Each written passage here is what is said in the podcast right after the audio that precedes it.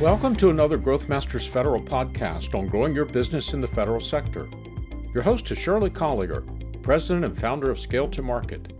Scale to Market helps businesses think, plan, collaborate, and prosper in the federal marketplace by developing and executing data driven business development playbooks, creating cost effective information systems, and coaching executives to success. This is one of a series of podcasts on the work and recommendations of the Section 809 panel, which was established by Congress in 2016 as part of the National Defense Authorization Act, with a mandate to review the DoD acquisition regulations and practices and provide recommendations to Congress for simplifying and streamlining the process. There's an introductory podcast to the series on the Scale to Market website and if you haven't already done so, we recommend beginning with that brief overview of the panel, its makeup, history, process, and status. Information technology has changed dramatically over the past 20 years, and the commercial marketplace has changed along with it. Traditional hardware and software capital purchases and fixed price contracts have been supplanted by cloud computing infrastructure, consumption based solutions, and pay as you go services based on actual usage. The 809 panel's IT acquisition team was tasked with developing acquisition guidelines that align DoD purchasing of technology products and services with modern private sector practices. New contract types that enable ad hoc short term hiring of IT professionals incorporate a new fixed price resource unit contract type, and updates to the Clinger Cohen Act are among the panel's recommendations, signaling sweeping changes coming to the IT acquisition guidelines and regulations. Shirley's guest for this important discussion is Nick Tsapanis, a research analyst for the 809 panel's IT acquisition team. Nick is a former consulting director at Gartner, a nationally recognized speaker and author on government acquisition and contract issues, and as the founder and president of Zygos Consulting, provides acquisition support to government clients across the federal sector, including DoD and the Department of Justice. Get out your notepad and enjoy the podcast. Hello, Shirley here. Our Section 809 panel topic today is the IT acquisition recommendations that were included in the panel's Volume 3 report. My guest today is Nick Tsapanis, president of Zygos Consulting, whose role on the panel was a research analyst on the IT acquisition team. Nick was the lead author of several 809 panel recommendations, including the one we'll start with today. Welcome, Nick. Thanks, Shirley. It's a pleasure to be here today. It's a pleasure having you here. We'll start with the panel's recommendations regarding consumption based solutions, which significantly impacts the way the Department of Defense will acquire modern information technology. This is important to many small businesses, of course, who operate in that arena. Let's start with the basics. What are consumption based solutions? Well, the most common example of consumption based solutions at least in the IT context, is cloud services. So whether it's software as a service, platform as a service, or as some people like to say, everything as a service, or XaaS. Some people call it pay as you go or buy the drink. Basically, these are all the same model in which the service is metered and you pay only for what you use, usually monthly and usually in arrears or after the fact. I'd also like to clarify that although our recommendation is focused on IT and uses cloud services as its primary example, the FAR changes that the panel recommended would apply to any consumption based solution. So it could be drone surveillance, or it could be radiology in DoD hospitals, anything really. So more and more things are being sold on a consumption basis, and our acquisition regulations need to reflect this reality. Okay, that makes a lot of sense. So, why did you decide to tackle this topic? Well, early on in our research, the commissioner of the 809 panel that was leading the IT acquisition team, that was Elliott Branch from the Navy, commented to the team that we, we being the DoD, know how to buy IT hardware and software, but we aren't very good at buying what he called solutions. And honestly, we had to think about that for a while. We weren't 100% sure what he meant. But as we digested it and got further into our research, we came to the conclusion that he was spot on many of the things the department buys don't fit neatly into the traditional FAR categories of supplies and services. They are really solutions, which is yet a third category.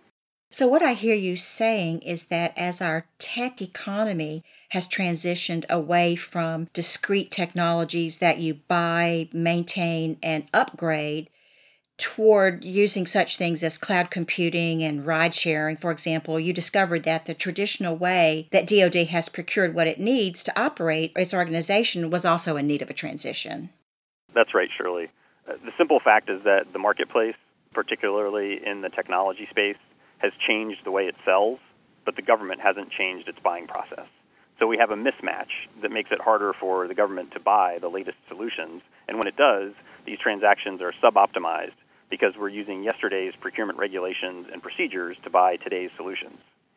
One example is cloud services being bought under a firm fixed price contract. This is often the default behavior because the government considers firm fixed price to be the lowest risk contract type. But this logic doesn't work with consumption based solutions for a couple reasons. First of all, how can we set a firm fixed price when we don't know how much of the solution will be consumed? This means we could be in a situation where we're paying for some portion of a service that we never actually used. Secondly, locking in a firm fixed price sounds great on the surface, but in reality, the marketplace is moving quickly and many prices are actually declining over time due to technology innovations, competition, and other factors. So here's a situation where if we're paying the price we locked in last year, we may actually be paying more than the current market rate. So the bottom line here is that much of the conventional wisdom, if we can call it that, of traditional government procurement doesn't hold true in the dynamic marketplace generally or with consumption based solutions specifically. So tell us more about the specifics of this recommendation. So the recommendation does a number of things to make procurement of consumption based solutions look a lot more like it does in the private sector. Of course, we'll never be exactly the same, but there's a lot we can do to make it better. We recommended a series of FAR changes and one statutory change related to funding. So the FAR changes include creating a new subcategory of services in FAR Part 37, and FAR Part 37 is service contracting. So this new subcategory would be called consumption-based solutions, as we've been discussing. And we provided a definition of consumption-based solutions, but importantly, also specified that traditional service contracting rules would not apply to these procurements in this new category of consumption-based solutions. We also said that consumption based solutions must be measurable or meterable on a frequent interval, and that interval could vary depending on the specifics of the, the solution being procured. New services or features can be added to contracts for consumption based solutions at the discretion of the contracting officer without conducting a new competition, provided the amount of these new services or features does not exceed 25% of the total contract value. The next FAR change that we recommended, moving to Part 16, was to create a new contract type called fixed price resource units with a number of specific characteristics. So it would establish a fixed price per unit of measure as opposed to a, as we talked about before, a firm fixed price for the entire contract. That doesn't work. What we need here is a fixed price per solution or service that you're buying. And so this new fixed price resource unit contract type would actually do that.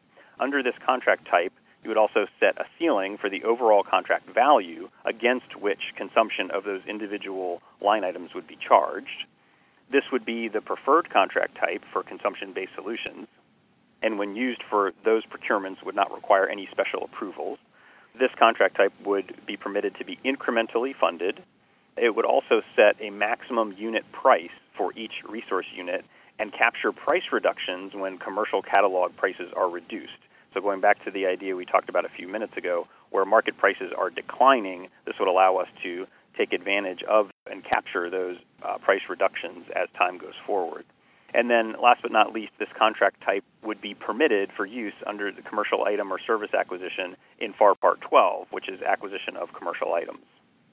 And then the statutory change that we recommended is to permit up to 5% carryover of operations and maintenance commonly referred to as O&M, funding from one fiscal year to the next to smooth out variation in actual consumption versus estimates. 5% may not sound like much, but given the total O&M budget of the DoD, this should be more than sufficient for this purpose. This all sounds very relevant. Give our listeners a specific example or a scenario that illustrates this. Sure. Let's take the example of buying cloud computing capacity, often referred to as infrastructure as a service. Under the panel's recommendations, this buy would be made using simplified commercial buying procedures that are available for acquisitions up to $7 million. The contract would be structured with an overall ceiling or not to exceed price, and individual line items would be priced using the fixed price resource units contract type that we just discussed. There could be many different line items, essentially the menu of services that could be consumed by the customer organization.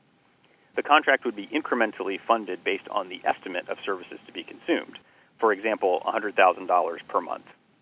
The vendor's dashboard tools would allow the customer to monitor consumption and determine whether they are in line with their estimate or they're under or over consuming. That could lead to providing more or less incremental funding going forward, with continuous monitoring of consumption expected to be conducted through the life of the contract. Vendor invoicing would be monthly, in arrears, and based on actual consumption. This is where our recommended process most closely resembles the way these services are bought and sold in the private sector. Additionally, if the vendor begins offering a new service that is useful to the customer, that service can be added as a new line item, allowing the government to quickly take advantage of innovations made available in the commercial marketplace. So, Nick, I understand how technology is being sold in the commercial marketplace now, but why is a new contract type required or needed by, by the Department of Defense? Well, there are numerous ways these solutions are purchased today for example, as other direct costs or ODCs on service contracts, or using the fixed price with economic price adjustment contract type, which was actually recommended in the General Services Administration's cloud buying guide. However, these approaches are not always compatible with the way commercial industry sells solutions in the marketplace. As I mentioned earlier, conventional acquisition policy assumes locking in a firm fixed price is low risk for the government, when in fact, for consumption based solutions, it can result in paying for services not delivered or paying more than the current market rate due to declining prices. Our recommended fixed price resource unit contract type would provide a standardized approach that is tailored to the unique aspects of consumption based solutions. These characteristics include incremental funding, capturing reductions in market prices, paying in arrears, and explicit authority to use the contract type under FAR Part 12, acquisition of commercial items. So, how would the government prevent excessive consumption of these services or solutions and uh, potential Anti Deficiency Act violations. So some have expressed concern that you know an overzealous user could rapidly consume a disproportionate share of resources or even exceed an entire contract's available funding in a matter of hours or days with these consumption-based solutions. And although this risk does exist, it's extremely unlikely to be realized given the management and monitoring tools inherent in modern consumption based solutions. Leading cloud computing vendors provide a suite of tools for customers to manage services with features like service limits per user account, usage and cost reports with forecasting, and configurable alerts. So, tools like these will allow the government to take advantage of the rapid scalability of modern cloud services while minimizing the risk of unauthorized or unexpected overuse. So it's the technology itself that will allow the government to make these modifications and, and move forward. It prevents overuse and abuse from occurring because they have tools to monitor. Correct. Essentially, you can monitor in real time and, and you can set alerts and, and things like that. So uh, the situation where you would vastly over over consume uh, would be few and far between. So the, the government has um, existing service contracting rules. Why can't these types of services be procured under them? Technically, they can. However, service contracting rules were not developed with consumption based solutions in mind. Service contracting rules are geared towards people or labor performing tasks and things like wages, rates, headcount, and progress reports. Consumption based solutions are just a different animal where labor is not the dominant feature and measurement of contract performance is purely based on the solution itself, not how many bodies are enabling that solution. So the back end that makes the solution work, including the people, hardware, software, it's essentially a black box to the government customer. Therefore, applying service contracting rules to consumption based solution procurement is putting a square peg in a round hole. Now, many small businesses are in this space. How might this recommendation change the way small businesses resell cloud services, for example? Sometimes they will wrap cloud computing services in with their consulting, cybersecurity training, and other offerings. We certainly understand there are many variations and combinations of services out there, and our intent was not to create a one size fits all approach. But we did account for combinations of services by including in our recommendation the following language, and I quote agency specific regulations, policies, and guidance regarding service contracting are not applicable to contracts for consumption based solutions or hybrid contracts when the primary purpose is to procure consumption based solutions. End quote. Okay, good. So, how would you describe then the benefits or advantages of FAR Part 37 to the government? I would say the biggest benefit of our recommended changes to FAR Part 37 is they take away the ambiguity of whether to procure consumption based solutions as a supply or a service by giving the contracting officer and their customer a third option that closely matches the way these solutions are bought and sold in the commercial marketplace. So, in doing this, we simplify the process tremendously because we also eliminate the additional and often burdensome processes associated with traditional service contracting rules. And so, what are the benefits then to the small business community? Well, keeping in mind this is a general recommendation intended to improve DoD acquisition overall and not specifically targeted at small business, I would say there's at least one major benefit to small business. That is, by simplifying the procurement process, we help level the playing field and blunt the overhead advantage many large businesses have. In other words, doing business with the government has traditionally been a very labor intensive process that requires numerous experts in various quirky rules and regulations. Keeping all of these experts on staff obviously increases overhead costs, and many small businesses simply can't afford to do that. One of the benefits of this recommendation, and frankly a common thread in the panel's recommendations as a whole, is to vastly simplify the process so companies don't need to have all those extra people just to do business with the government. If DoD wants to attract, you know, true commercial innovation, especially from small businesses, the simplification of the procurement process is absolutely essential. Yeah, I would agree with that. So, what is your advice to small businesses who sell consumption based services? I would say uh, familiarize yourself with the details of the recommendation we've been discussing today and push your government customers to innovate and leverage as many of these concepts as they can, even before they're officially enshrined in the FAR. Um, little known fact to some is that the FAR is clear on one thing, and that is that if it doesn't say you can't do it and it's not against the law, then you can do it. uh, so we really need to push this idea of innovation and not, not waiting to be told how to do things. I would agree with that wholeheartedly, um, Nick. I advise my small business clients to be familiar with various contracting options and not assume that the contracting folks that they're talking to are, are fully knowledgeable. There is a way to recommend an approach that doesn't insult their intelligence. We need to take a break. My guest today is Nick Tsapanis president of Zygos Consulting and lead author on several of the Section 809 panel's IT acquisition recommendations. When we come back, we'll be discussing additional IT acquisition recommendations. Don't go away, we'll be right back. Today's discussion on the Section 809 panel's work on the DoD's procurement of information technology products and services is brought to you by Scale to Market, and your host is Shirley Collier. Utilizing the proprietary Davie Business Development Growth Framework, Scale to Market partners with business owners and executives to achieve profitable and sustainable growth in the federal marketplace. Email Shirley at scollier at scaletomarket.com to obtain your copy of the Davie Growth Framework. Growthmasters Federal is a nationwide community of growth oriented government contractors, their owners and executive teams, and the professionals who support them. The mission is to share experiences and discuss timely topics on planning and executing the most effective growth strategies in the complex, highly regulated, but opportunity rich federal marketplace. Our podcast continues now with Shirley's interview of Nick Tsapanis on the Section 809 panel's work and recommendations on changes in how the DoD procures information technology and services. Welcome back. Well, Nick, before the break, we were talking about the recommendations regarding consumption based solutions. Can you tell me about the other IT acquisition recommendations the panel included in Volume 3? Absolutely. Uh, the panel also recommended that DoD be exempt from the Clinger Cohen Act provisions, and this generated quite a bit of media buzz. Now, explain to the audience what the Clinger Cohen Act provisions cover. So, essentially, the Clinger Cohen Act was and is an investment management process for information technology.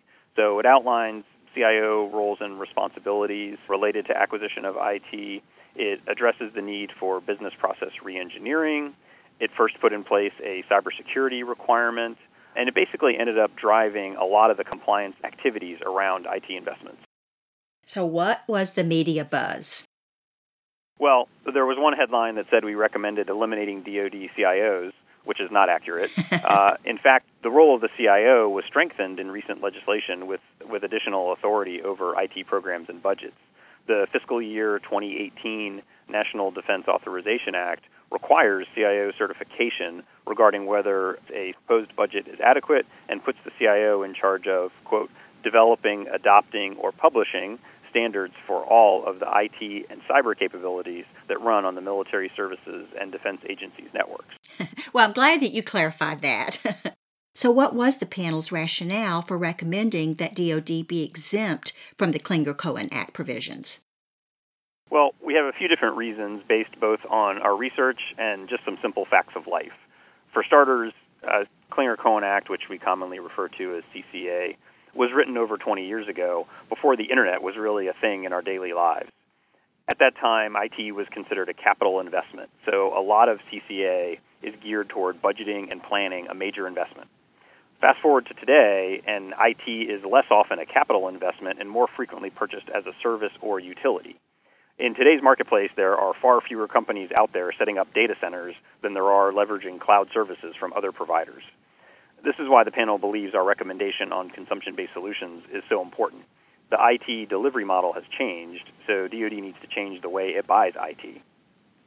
Another thing that we observed, based on the team's individual experiences as well as numerous interviews we conducted, is that the way CCA is implemented in the DoD, unfortunately, adds little to no value. It's implemented as a checklist process that usually occurs in the run up to a major milestone decision rather than early on in the planning process. So this means it's usually too late to affect the strategy and really ends up as a rubber stamp at the end of a laborious paperwork drill.